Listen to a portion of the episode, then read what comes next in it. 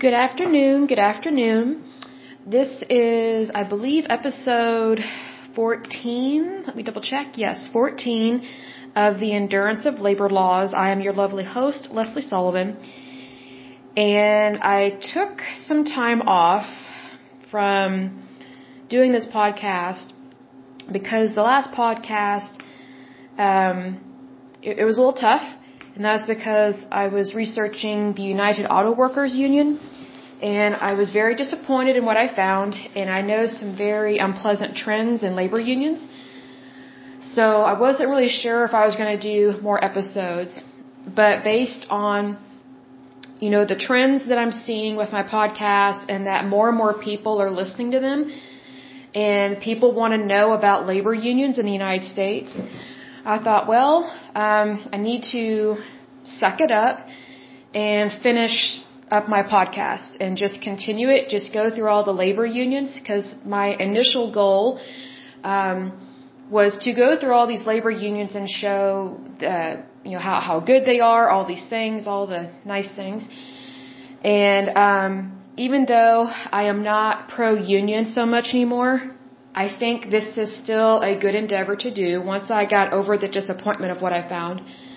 Um, so now I'm kind of switching gears in terms of how I am looking at this. Now I am looking at this podcast more as a historical data feature, I guess you could say. More historical uh, feature to it. Because this is part of the United States. This you know, labor unions do have their history in the United States, even though labor unions are not original to the United States, they are actually original to Europe. Um, that doesn't mean that all their branches start in Europe. Um, it just means the idea and the beginnings of a type of labor union start over in Europe, um, particularly in the, in the UK, which is the United Kingdom. And so, in terms of this podcast, I'm just going to go for it and continue the list and just finish it up. And each episode will be like it was before, where we discuss a, a particular labor union. And if one of these labor unions wants to be on my show, go right ahead. As of yet, none of them have wanted to talk to me. And I'm not offended by that. I was actually kind of surprised that they wouldn't want to promote their union, but um, you know, maybe they're just busy. Maybe it's just the time of the year because we just had Thanksgiving and you know, we're we're about to go into December and celebrate Christmas and the birth of our Savior. So I'm just going with they're busy and they've got a lot of things to do, just like the rest of us, right? So um, so let's go ahead and get started on this next union and let's just have a positive, good time, regardless of what we find, regardless of the pros or the cons to labor unions. I say let's just go ahead and, and do this and just um, treat it like you would a documentary, even if you don't like what you find. Um, you know, knowledge is knowledge, and knowledge is power. So, you know, we can't delete or deny history. I know we have a cancel culture going on right now in the United States, which I think is absolutely stupid and atrocious to our history because even though I don't like some of the things I have found with the labor unions, you can't delete that stuff. I mean, you can't just eradicate it. Um, you, you have to acknowledge it because otherwise, how are you going to make an industry better if you try and hide every bad thing that, that you disagree with and that you don't want to see again? So I think it's better to just speak the truth and just say it like it is, even if you're disappointed. Just say it like it is. So let's go ahead and get started. So the next one we are covering today is the United Steelworkers. And their slogan is unity and strength for workers. I like that slogan. I think it's really good. And so um, their abbreviation is USW. Their predecessor says it was an amalgamated association of iron and steel workers. And just FYI, if I mispronounce a word, either I'm tired, or my eyes are tired, or I literally have never seen that word before. So I will do everything I can to pronounce these words correctly, but most of the time it's because I haven't seen them before and I'm not sure how to pronounce them. And one thing I have learned is that like uh, I will Google the word, and sometimes the way Google says to pronounce it is not correct. I've learned that over the years. So you know, I appreciate your patience, you know, just before we dive into more of this. So, the formation of this union of the United Steelworkers was May 22nd, 1942. It says the type is a trade union. Their headquarters is Pittsburgh, Pennsylvania. They have locations in Aruba, Canada, and the United States. As of 2015, they have 800, a little over 860,000 members. Their current president is Tom Conway. Their parent organization is Workers Uniting. They are affiliated with AFL-CIO, as well as Canadian Labour Congress and New Democratic Party. Now, that word or phrase, New Democratic Party, is ringing a bell, but I, my brain is drawing a blank as to what that is related to. So, when we get done with all these labor unions, some of these words in these articles are highlighted, meaning you can go and click on them and it will give you the history of them. So what we'll do when we're done going through all these labor unions is we will circle back to all these individual entities and anything that's underlined to just give more clarity and more definition and more historical value to what we have gone over because like for example, you know, the new Democratic Party, it rings a bell. Like it, that phrase and wording just seems familiar, but historical wise, nothing's coming to mind. It, it might be one of those things where when you actually go and read it, you might be like, oh, that's what I was thinking of. But, you know, so we'll go ahead and get started um, on the meat and potatoes of this article, as they say. So it says the United Steel, Paper and Forestry, Rubber, Manufacturing, Energy, Allied Industrial and Service Workers International Union, commonly known as the United Steelworkers, USW, is a general trade union with members across North America. Headquartered in Pittsburgh, the United Steelworkers represents workers in Canada, the Caribbean, and the United States. The United Steelworkers represent workers in a diverse group of industries, including primary, and fabricated metals, paper, chemicals, glass, rubber, heavy duty conveyor belting, tires, transportation, utilities, container industries, pharmaceuticals, call centers, and healthcare. Now that kind of concerns me that pharmaceuticals are considered part of this union because I would think pharmaceuticals would not be allowed to be in unions just because of the nature of their job, but I could be wrong on that. Um, because um, I don't think pharmaceutical companies should be unionized. I really don't because if you have pharmaceutical companies that are unionized, um, you're going to have a very hard time coming out with new and better drugs because pharmaceutical companies they need to make a lot of money, not necessarily the workers, but the actual um, research and development departments because that's where you have drugs created. So I would be very surprised if any pharmaceutical companies were actually unionized um, because at this point, it seems like unions some, somewhat drain industries of their financial resources. And the pharmaceutical industry is the last industry that I would ever want them to suffer financially because if we don't have new and improved drugs coming out on the market, then a lot of people are going to suffer in their health. So you kind of have to weigh the balances here of what's more important. And what's more important is people's lives in regards to life and death situations. And usually when you're dealing with healthcare and pharmaceuticals, that's what you're dealing with is life and death. And that comes before um, workers' rights. Because if you're dead, you don't have workers' rights. You've, you've passed away. So that's one of those things you kind of have to put things in the proper order of what is um, important and you know what has more bearing to it. I would say, and that's not meant to be harsh. That's not meant to be cold. That's just how you look at things in an appropriate manner when you're having to make decisions in business and within your life, especially if they are emergency type situations when you're dealing with life and death. So it goes on to say, the United Steelworkers is currently affiliated with the AFL-CIO in the United States and the Canadian Labour Congress, also known as CLC, in Canada, as well as several international union federations. That's what I was talking about at the beginning of this podcast when I said, you know, labor unions, a lot of them started, they have their foundations over in Europe, you know, just the, the way that they operate. But they also might have headquarters over there. It goes on to say, on July 2nd, 2008, the United Steelworkers signed an agreement to merge with the United Kingdom and Ireland-based union, Unite, to form a new global union entity called Workers Uniting.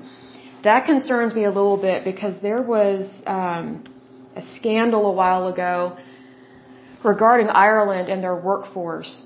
There were some companies over there, and I can't think of what was the name of the company. There was, um, I think one of them was was Hertz, H E R T Z. And correct me if I'm wrong on this, but I'm pretty sure this is my memory is correct on this. Um, Hertz had outsourced um, their branches, some of them to Ireland. And you know, when we think about European labor, we don't think about cheap labor. Well, Ireland has become cheap, I guess, white labor is what you would call it. And I don't mean white collar labor. I mean like white people labor. And um, that's kind of what it's been known. And that's very unfortunate because no one should be looked at that based on their race. But unfortunately, when you think about cheap labor jobs for white people, um, Ireland comes at the top of the list. And that's very unfortunate. And so here's what was happening. Um, Hertz outsourced um, a lot of its jobs to Ireland. And so what they did was they started a location over there. Made it seem like, oh, we're going to include Europe in our decisions. We want to become a global company. That was a total BS line. What their original intention was was to slowly um, do away with some of the higher paying jobs here in the United States, outsource those jobs to cheap white labor over in Ireland. And what they did was they brought some of their Irish workers over here to Oklahoma because we had a Hertz office here, like not necessarily HQ, but like a corporate location. And what they did was they job shadowed a lot of our workers here. And then eventually they just started firing people here in Oklahoma. But yet their Irish workers that they trained here, they sent them back to Ireland and they're not paying them nearly as much as the workers that worked here in Oklahoma.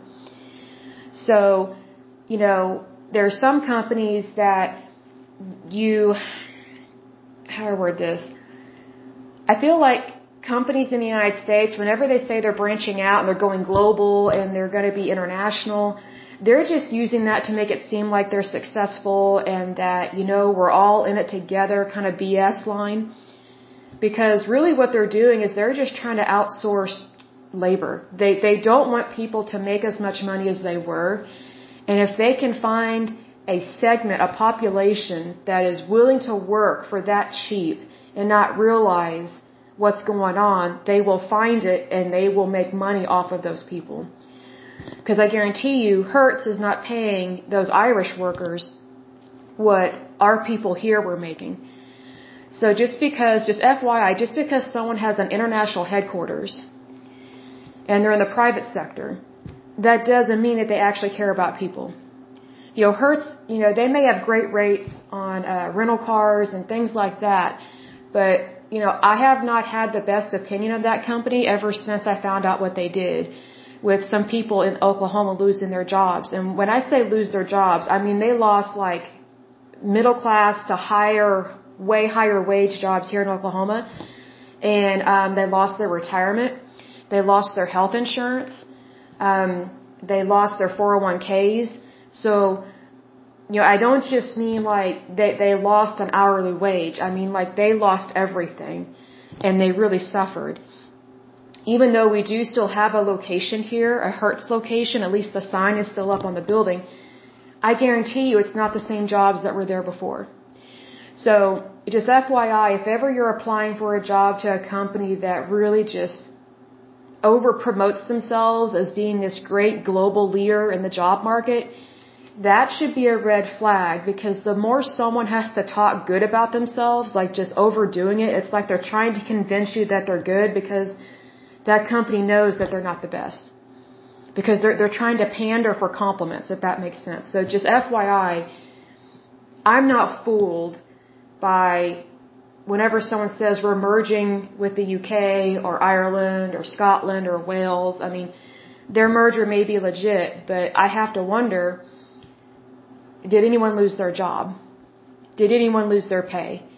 Did anyone lose their pension? Did anyone lose their health care? Because if they did, then that's not a merger, that's a takeover.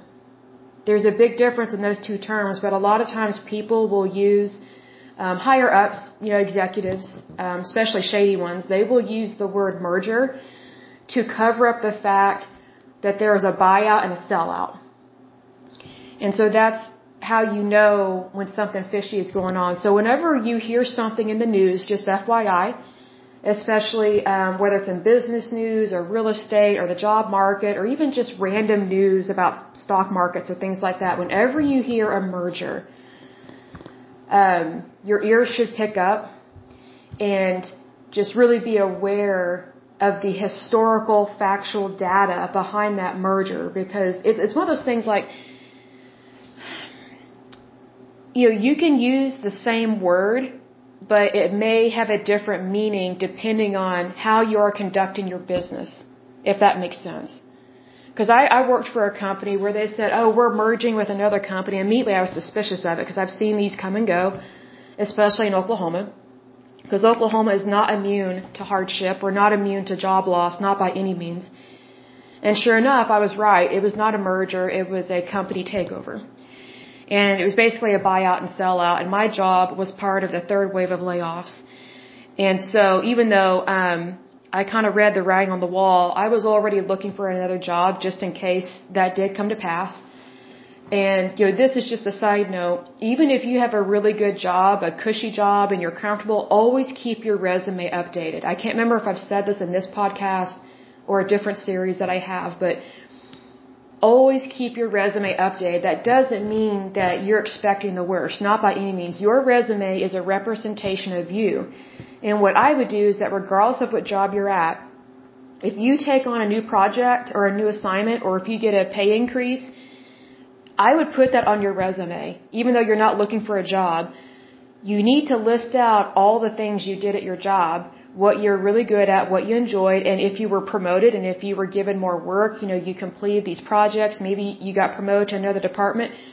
That shows how valuable you were and you are as an employee. Cause, you know, let's say you leave that job or you get let go or fired or terminated, whatever word, you know, qualifies for your situation it's not really going to matter how you left that job because you've you've got all the facts on your resume. But what can suck is when you lose your job. Sometimes you're so heartbroken, which has happened to me, and you know in other situations. Um, sometimes you're so heartbroken from losing your source of income, your source of income in your job, that you forget all the good that you did at that company. You forget all the promotions that you got, and plus all the all the projects that you got to work on, and all the good that you did and how you grew in that position. You know, because just because a job ended, that doesn't mean that your skill your skill sets end. That doesn't mean that you didn't get to learn anything and that you did not get to accomplish anything. If anything, it's the opposite. It, it shows that you you worked there, you were really good at your job, and you grew in your position. Because I think it's kind of more normal now for jobs to not last longer than two years these days. Because we're, we're not in the same era where people get one job and they stay at it for 30, 40, 50 years. Um, I think that's just commonly known that that way of life has gone away. You know, so it's it's more normal. I would say it's more normalized now to get a new job every two to three years, just because of our our economies. They really do go up and down more frequently these days, and also we have a lot more of startup companies and things of that nature. So just always just always keep track of the good work that you do and just know that your work is not in vain. Regardless of whether you are in a union or not, always keep your resume up to date. And another thing, I would test out different formats of your resume just to see how they look. And also, it, it, it's nice to reformat your resume. It's like getting a facelift. You know, you, you get to see you, but in a different way and it's regarding your work and your accomplishments. Because I did that um, with my resume. I downloaded a new app. I can't think of the name of it, but um, I downloaded a new resume app, and I just typed in the basics of my job history, and I just uh, loaded it within their software. And I wanted to see how it was formatted, and I was pleasantly surprised how crisp and clean it looked, and then it just really I don't know, it just kind of sparked a fire in me. It's just like, wow, that looks so good. It's it's just nice to see your work in black and white and you get to see your accomplishments. There's just something about seeing that that makes you realize that you do have value even if you lost your job. It's not over. You know, in my personal opinion, in the way I live my life, based on the fact that I'm a Christian, is I know it's not over till God says it's over, and even then, God makes exceptions to the rule all the time. So that's why I say don't ever give up, don't ever live in the negative, and that can be very hard, especially when you're dealing with financial hardship, but it's better to deal with it positively as opposed to negatively because the positive will get you out of that rut a lot quicker than the negative, if that makes sense. But anyway, just FYI, that was a side note, kind of a little bit of a tangent, but an important one in terms of, you know, what these words can mean when you hear them and read them, and what's what's the backstory um, to to some of these things. So, and just, you know, I'm not saying being be cautious of everything, but just be knowledgeable and um, really, how I word this like, don't take everything at face value, I guess is what I'm trying to say. And that doesn't mean to be fearful of losing your job or things like that. Not at all. If anything, always know that your work is good to go regardless of what your circumstances are. Because if you're working out of fear, you're more likely to make mistakes at your job. So just continue to be confident and good at your job and, you know, regardless of where you work, you know, you are going to have a good future and just continue on that path because that, that's more important than focusing on the negative. So it goes on to say the current international president of the United Steelworkers is Tom Conway, who was installed as president after the retirement of Leo Gerard. Rank and file members, as well as representatives of the United Steelworkers, refer to themselves and are most often referred to as steelworkers. The use of the capitalized single word steelworker or steelworkers as opposed to the lowercase two-worded steelworker or steelworkers is also an identifier of those who are part of or affiliated with the United Steelworkers International Union rather than being general non-union workers within the steel industry. This distinction is important in North America, wherein a vast majority of the steel industry is unionized. For example, some of the most recognizable and largest companies in the business, such as uh, United States Steel, USS, I think next one is Servestol, I think. And the largest steel company in the world, I think it's Arcelor Mittal, M-I-T-T-A-L. I apologize for mispronouncing that. With their combined hourly workforces at facilities in North America being steel workers and represented by the USW, including the largest facilities on the continent, like U.S. Steel's Gary Works in Gary, Indiana. Whatever that previous name was, ArcelorMittal's Burns Harbor in Burns Harbor, Indiana, Indiana Harbor East and West and Northwest Indiana, and Cleveland Plant in Cleveland, Ohio, all of which are situated on the Great Lakes freshwater system.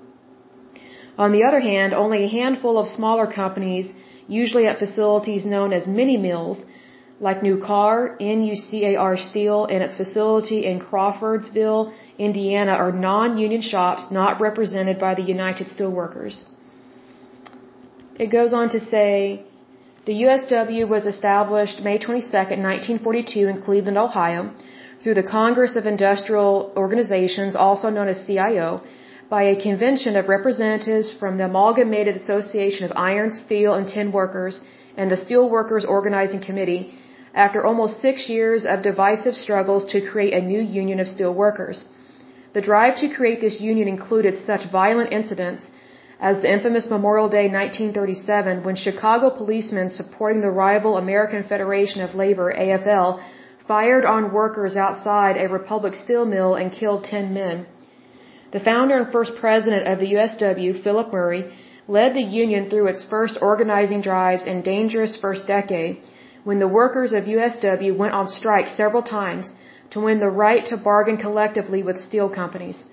Through collective bargaining, they secured higher wages and paid vacations.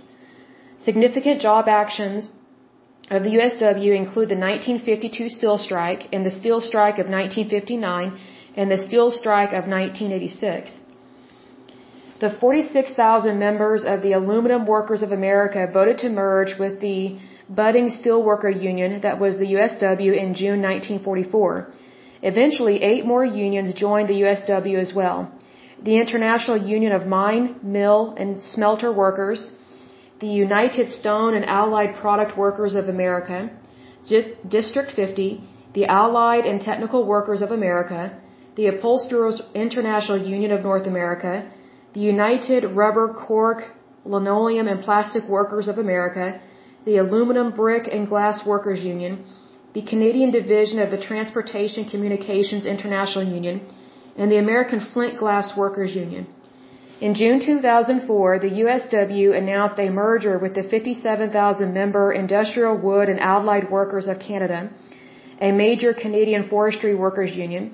In 2005, it then announced an even larger merger with the Paper, Allied Industrial, Chemical and Energy Workers International Union, also known as PACE. The resulting new union adopted its current name after the PACE merger. In September 2006, the Independent Oil Workers Union of Aruba, which represents refinery workers on the Caribbean island of Aruba, affiliated with the United Steelworkers, becoming the first USW union local outside of the US, including Puerto Rico and the US Virgin Islands and Canada.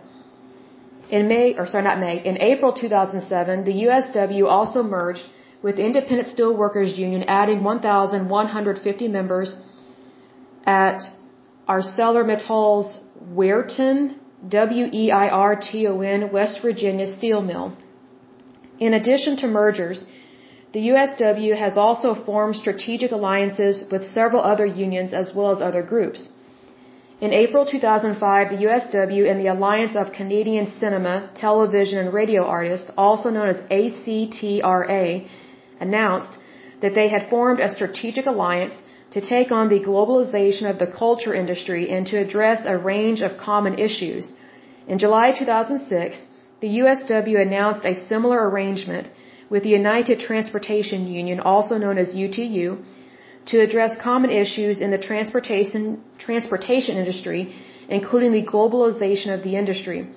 In July 2007, the USW linked yet another strategic alliance with the Canadian region of the Communications Workers of America. Beyond its affiliations with other unions, in June 2006, the USW announced the formation of a blue-green alliance with the Sierra Club. Now, if memory serves correct, the, the Sierra Club is kind of nutty and liberal, so we will circle back to that later in time, which is the largest grassroots environmental organization in the United States. The goal of this new partnership is to pursue a joint public policy agenda reconciling workers' needs for good jobs with all people's needs for a cleaner environment and safer world. In October 2009, the USW announced a framework for collaboration between US and Canadian steelworkers. I'm not sure how to pronounce this, with Mondragon International SA, the world's largest federation of worker cooperatives. In early April 2007, the BBC announced that Amicus or Amicus, A-M-I-C-U-S, then the United Kingdom's second largest trade union, was to begin discussions with the USW about a possible merger. Amicus subsequently merged with the British Transport and General Workers Union to form the new union Unite. Unite and the USW continued the merger talks initiated by Amicus. In May 2008, the unions announced that they were putting the finishing touches on the merger, that the merger had been endorsed by Unite officials, and that the USW would discuss the plan at its forthcoming convention in July. Once completed, the new merger entity or the new merged entity would represent more than 3 million workers in the United States, United Kingdom, Canada, Ireland, and the Caribbean. The unions have further announced that the new entity would target further mergers with, with labor unions in Australia and in the emerging economies in Asia, Latin America, and Eastern Europe. On July 2, 2008, the USW and Unite leadership formally signed the merger agreement to create the new entity to be called Workers Uniting. The merger creates the first transoceanic trade union since the 1930s when the Industrial Workers of the World was the largest international trade union and also creates one of the world's largest trade unions. The purpose of the merger is to globalize the labor movement in the era of multinational corporations. That kind of concerns me a little bit, but we'll go into that later. It goes on to say, in the 2006 election, the USW led a massive political mobilization program that eventually grew to include 350 full-time political organizers in 26 states, a majority of whom were rank and file USW members who took time from work to organize their communities and educate fellow union members. The USW turned out some 5,000 USW volunteers on election day, including over 1,000 each in the key states of Pennsylvania and Ohio. Exit polls suggested union families made up 23% of the total vote and supported Democratic candidates by a substantial 32% margin, 65% to 33%. Based on these numbers, the United Steelworkers, in conjunction with the rest of the labor movement, took substantial credit for the eventual Democratic victory. That's why I don't agree with unions getting involved in the elections, because then they're trying to swing the vote, and that's not part of the Electoral College. So legislation wise and legality wise, that has me very concerned with stuff like this because that's not right.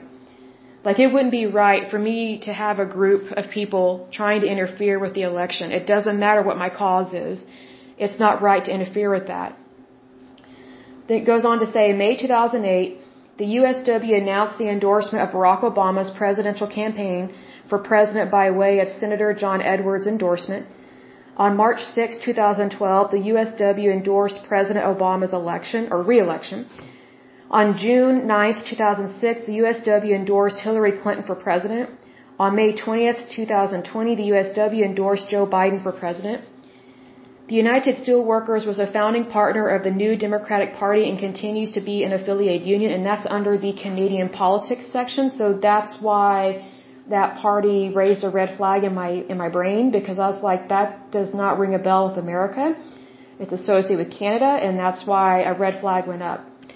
It goes on to say the USW has contributed to various charitable and uh, philanthropic causes since its creation. The USW has enthusiastically supported the Institutes for the Achievement of Human Potential. I have no idea what that is, but that would be very interesting to research.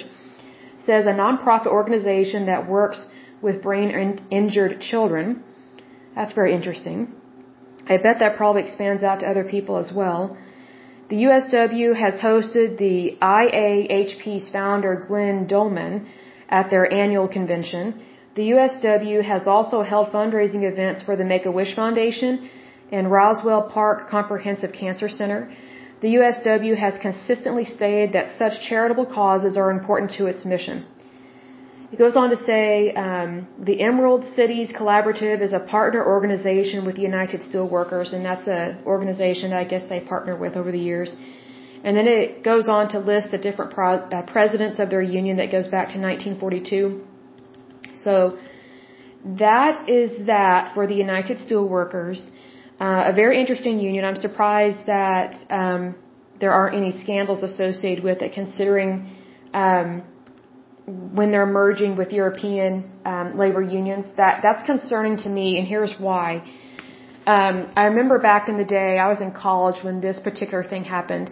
Uh, people were trying to um, encourage or force the United States to be part of the euro, which is a type of currency.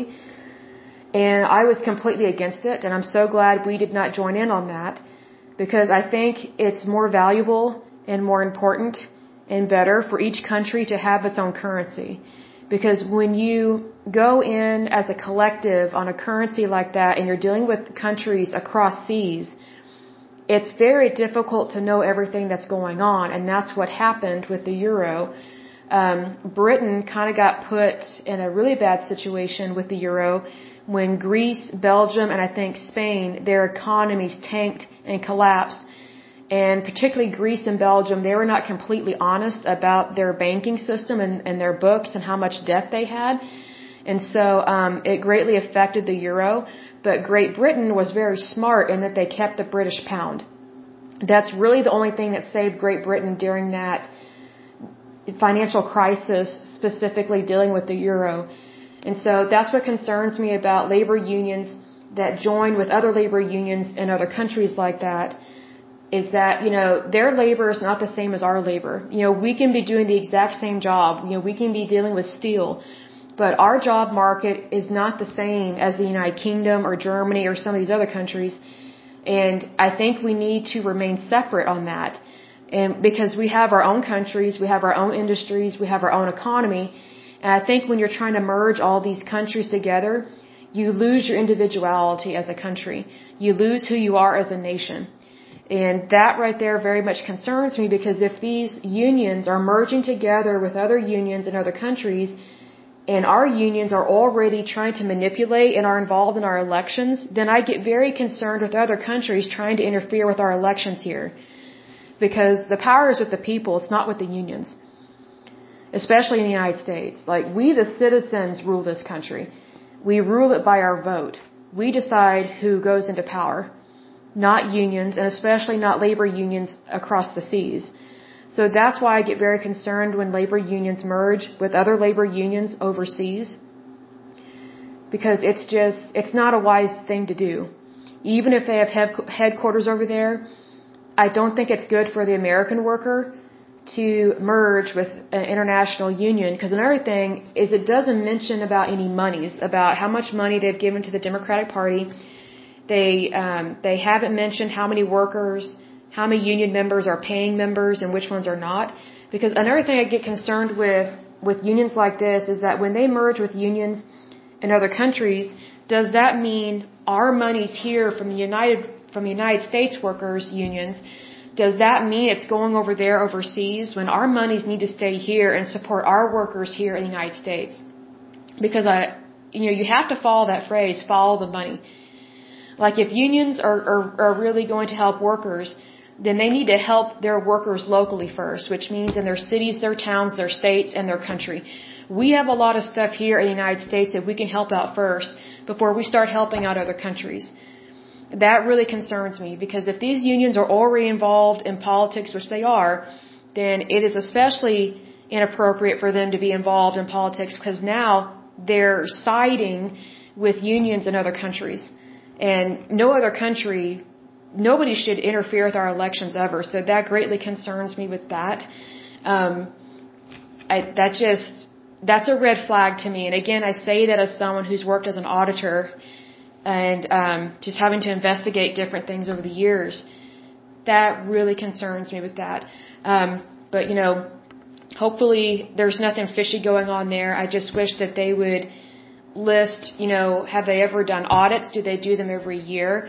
And how much monies are flowing in and out of this labor union? And are they actually sending any monies overseas to those labor unions over there?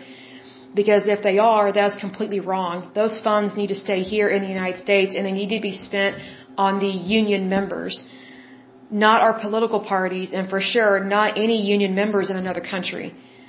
Other countries' union members are just that. They are that country's union members. We are not responsible for them and they are not responsible for us. So, um, that concerns me a lot with this. Um, but anyway, that is, um, this lovely segment with this union and the next union that we will go through. Let me pause and take a look here. Okay, so the next labor union that we will look up um, for the next episode will be the American Federation of Teachers. And I think this one will be very interesting because I remember when my teachers in grade school, high school, I don't remember middle school, but grade school and high school, I remember our teachers getting really pissed off about things and they were talking about their union stuff at work and it interfered with the teaching of the kids. So this one should be definitely interesting to, to see and to hear about. Um, so join me next time um, for the next episode. If you have any questions, concerns, or comments, you can message me from my podcast website. There should be a link to send me a message. Or you can also email me directly at yourlaborlaws at gmail.com. And again, that's yourlaborlaws at gmail.com. So until next time, I pray that you are happy, healthy, and whole, and that you're having a wonderful day and a wonderful week. Thank you so much. Bye bye.